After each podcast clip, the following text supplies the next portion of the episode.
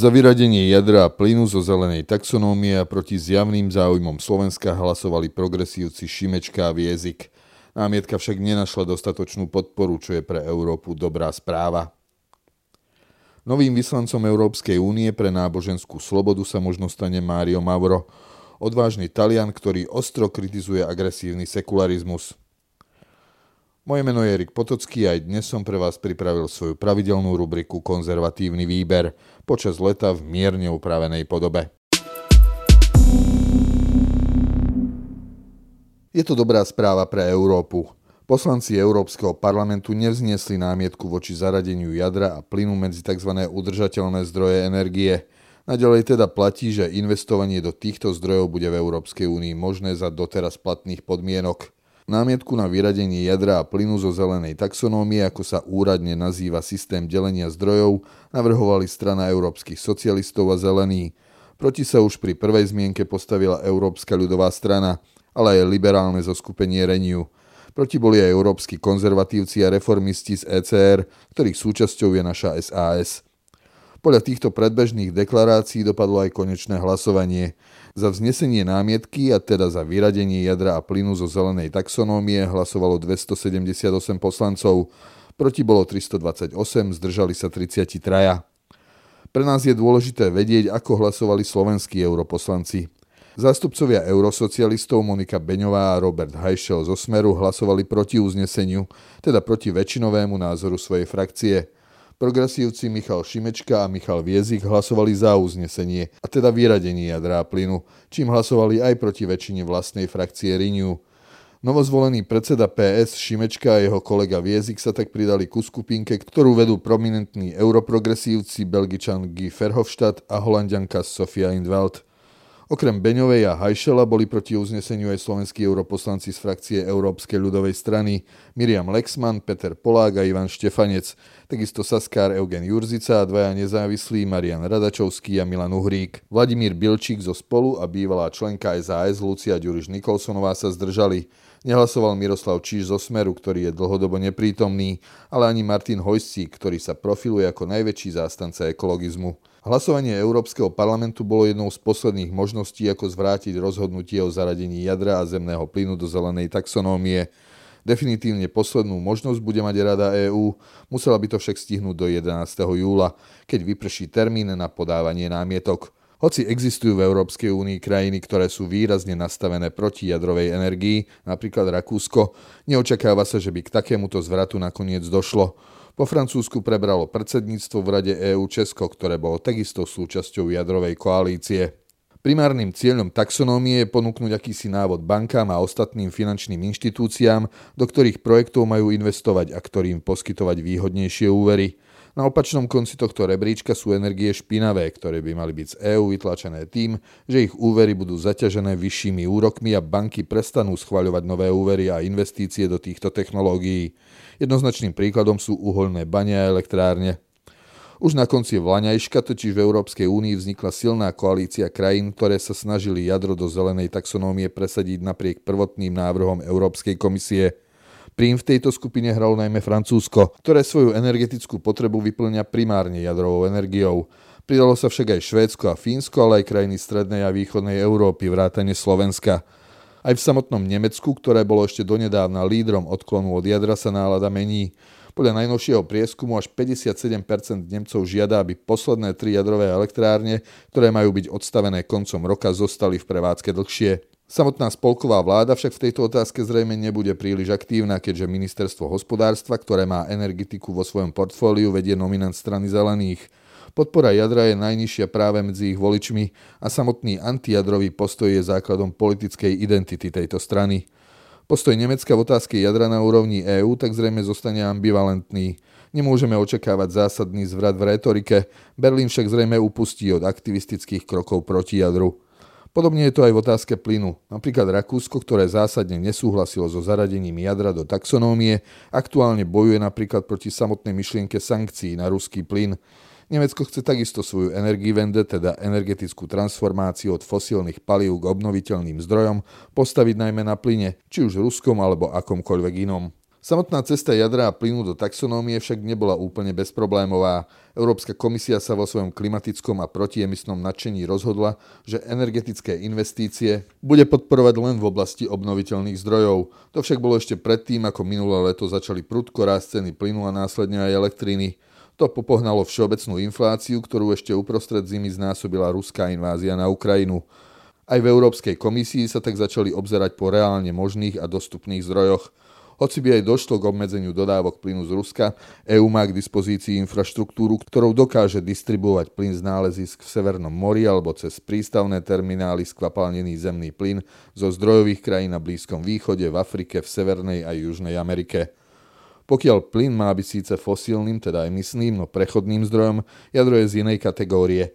Ide v súčasnosti o jediný dostupný bezemisný zdroj, ktorý nie je závislý od počasia a klimatických vrtochov na rozdiel od slnka, vetra, ale aj vodných elektrární. Zároveň poskytuje stabilný výkon. Jeho nevýhodou je, že trvá dlho, kým sa jadrová elektráreň naprojektuje vrátanie vyrovnania sa s územným konaním a námietkami dotknutých obyvateľov a tiež kým sa jadrová elektráreň postaví a sprevádzkuje. Len štartovanie plne funkčného reaktora trvá niekoľko mesiacov. Na druhej strane už existujú projekty malých jadrových reaktorov, ktoré je možné postaviť o mnoho rýchlejšie a s nižšími vstupnými nákladmi. Pre Slovensko je jadrová energia kľúčovým zdrojom, hoci momentálne sme v ich prevádzke závislí od dodávok jadrového paliva ruského typu. Existujú však už prípady napríklad vo Fínsku, kde sa testovalo palivo od americkej spoločnosti Westinghouse na reaktore ruskej výroby a testy dopadli dobre. Jedinou prekážkou pri zmene dodávateľa bola pre Fínov výrazne vyššia cena. V roku 2020 vyrobili jadrové elektrárne na Slovensku približne 15 444 GWh elektriny, čo znamená takmer 53 z celkového objemu výroby elektriny na Slovensku. Aj z tohto údaja je jasné, že udržanie stabilnej existencie jadrovej energetiky je pre Slovensko kľúčovým národno-štátnym záujmom, o ktorom by sme nemali veľmi vyjednávať. V tomto úhle treba vnímať aj hlasovanie našich europoslancov Šimečku a Viezika, Tí hlasovali nielen v rozpore s názorom väčšiny svojej frakcie, ale aj úplne proti záujmom Slovenska. Martin Hojsík sa tejto hambe vyhol len svojou neprítomnosťou. Kto je Mário Mauro, ktorý sa možno stane vyslancom EÚ pre náboženskú slobodu? Má alebo nemá Európska únia záujem na ochrane náboženskej slobody? Deklaratórne aj v samotných svojich základných dokumentoch, akým je napríklad Charta základných práv EÚ, hovorí, že sloboda vierovýznania patrí medzi základné práva. V praxi však EÚ napríklad chýba inštitúcia, ktorá by bola priamým advokátom náboženskej slobody, a to nie len v rámci spoločenstva, ale ktorá by upozorňovala na jej porušovanie kdekoľvek na svete. Teda inštitúcia ako taká existuje, nie je však personálne obsadená máji 2016 sa historicky prvým osobitným vyslancom pre podporu náboženskej slobody vo svete stal slovenský kresťanský demokrat Jan Figel. Vo funkcii bol do roku 2019. Za jeho bezprostredného nástupcu Európska komisia nevymenovala nikoho. V júni 2020 dokonca mandát tejto funkcie zrušila. Po viacerých výzvach zo strany europoslancov z Európskej ľudovej strany, ku ktorým sa pridala aj strana európskych konzervatívcov a reformistov, sa funkcia obnovila v máji 2021. Výzvy smerovali najmä k predsedničke komisie Uršule von der Leyenovej, ktorá je sama nominantkou európskych ľudovcov a označuje sa za veriacu. Po dlhšej pauze sa tak nástupcom Jana Figele stal cypersko-grécky konzervatívny politik Christos Stylianidis, ten však po niekoľkých mesiacoch post opustil a dal prednosť funkcii v gréckej vláde. Ako nástupca Figelia a Stylianidisa sa skloňuje meno talianského konzervatívneho politika Mária Maura. Známy vatikanista Andrea Gagliarducci zatiaľ píše v súvislosti s Mavrom o klebetách, no ak by sa jeho informácie potvrdili, išlo by o vymenovanie politika, ktorý v minulosti viackrát pozitívne zaujal na poli obhajoby slobody vierovýznania. Mario Mauro bol v rokoch 2004 až 2013 podpredsedom Európskeho parlamentu. V rokoch 2013 a 2014 bol talianským ministrom obrany a do roku 2018 aj členom talianského senátu. V rokoch 2009 až 2011 pôsobil v OBZ, kde sa zameriaval na boj proti rasizmu, xenofóbii a diskriminácii. V roku 2006 napríklad spolu s Antóniom Tánim interpeloval Európsku komisiu vo veci prepustenia zamestnankyne British Airways Nadie Evadiovej, ktorá údajne porušila firemný poriadok odievania tým, že na viditeľnom mieste nosila krížik vo veľkosti 5 centovky. Komisie sa pýtali, ako chce naložiť s touto zjavnou diskrimináciou, keďže britská letecká spoločnosť zároveň uznávala nosenie moslimských a sikských náboženských symbolov, pričom kresťanský kríž zaradila do kategórie šperkov a ozdôb, ktorých nosenie na viditeľnom mieste svojim zamestnancom zakázala. Mario Mauro sa angažoval aj v otázke prenasledovania a zabíjania kresťanov v Nigérii zo strany teroristickej moslimskej organizácie Boko Haram, ale aj prenasledovania cyperských pravoslávnych kresťanov na tureckom ovládanej časti ostrova. Podľa Maura je náboženská sloboda základom všetkých ostatných občianských slobôd. Citujem. Veriaci človek je slobodný od svetskej moci práve preto, že verí, že najvyššia autorita nie je na tomto svete a najdôležitejšia vec v živote nie je politika a moc. Ak sa štátna moc snaží ovládnuť človeka, v skutočnosti vždy začína obmedzením náboženskej slobody. V rozhovore pre L'Osservatore Romano v roku 2009, krátko potom, ako začal pôsobiť v OBZ, Upozornil aj na rozširujúcu sa plazivú diskrimináciu kresťanov v Európskej únii, kde sa sekulárna kultúra snaží čoraz viac vytláčať vieru a jej prejavy z verejného života a pomaly vymazávať kresťanské korene európskej identity. Nezanedbateľný bola jeho hlas v hádam najväčšom kultúrno-etickom konflikte za ostatné desaťročia v talianskej spoločnosti, Išlo o rozsudok Európskeho súdu pre ľudské práva, ktorý nariadil Taliansku odstrániť kríže z verejných škôl. Mário Mauro tento verdikt nazval rozsudkom hodným najhoršieho totalitného režimu. Citujem. Rozhodnutie Štrasburského súdu predstavuje klasický príklad sekularistického prístupu zameraného na izoláciu náboženstva, najmä kresťanstva, do skutočného geta. Ako potvrdili predchádzajúce rozhodnutia talianských súdov, kríž predstavuje prvok súdržnosti v spoločnosti, ktorá nemôže ignorovať svoju kresťanskú tradíciu.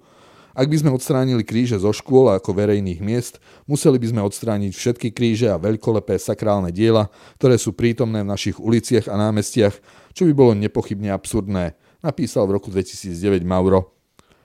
On sám sa v európskej myšlienke hlási k ideám zakladateľov spoločnej Európy Roberta Schumana, Alcide de Gasperiho a Konrada Adenauera ako kresťanských demokratov, od ktorých je súčasné fungovanie európskych inštitúcií na míle vzdialené. Je tiež autorom knihy, ktorá nesie titul slávneho výroku pápeža Jána Pavla II., že Európa buď bude kresťanská, alebo nebude.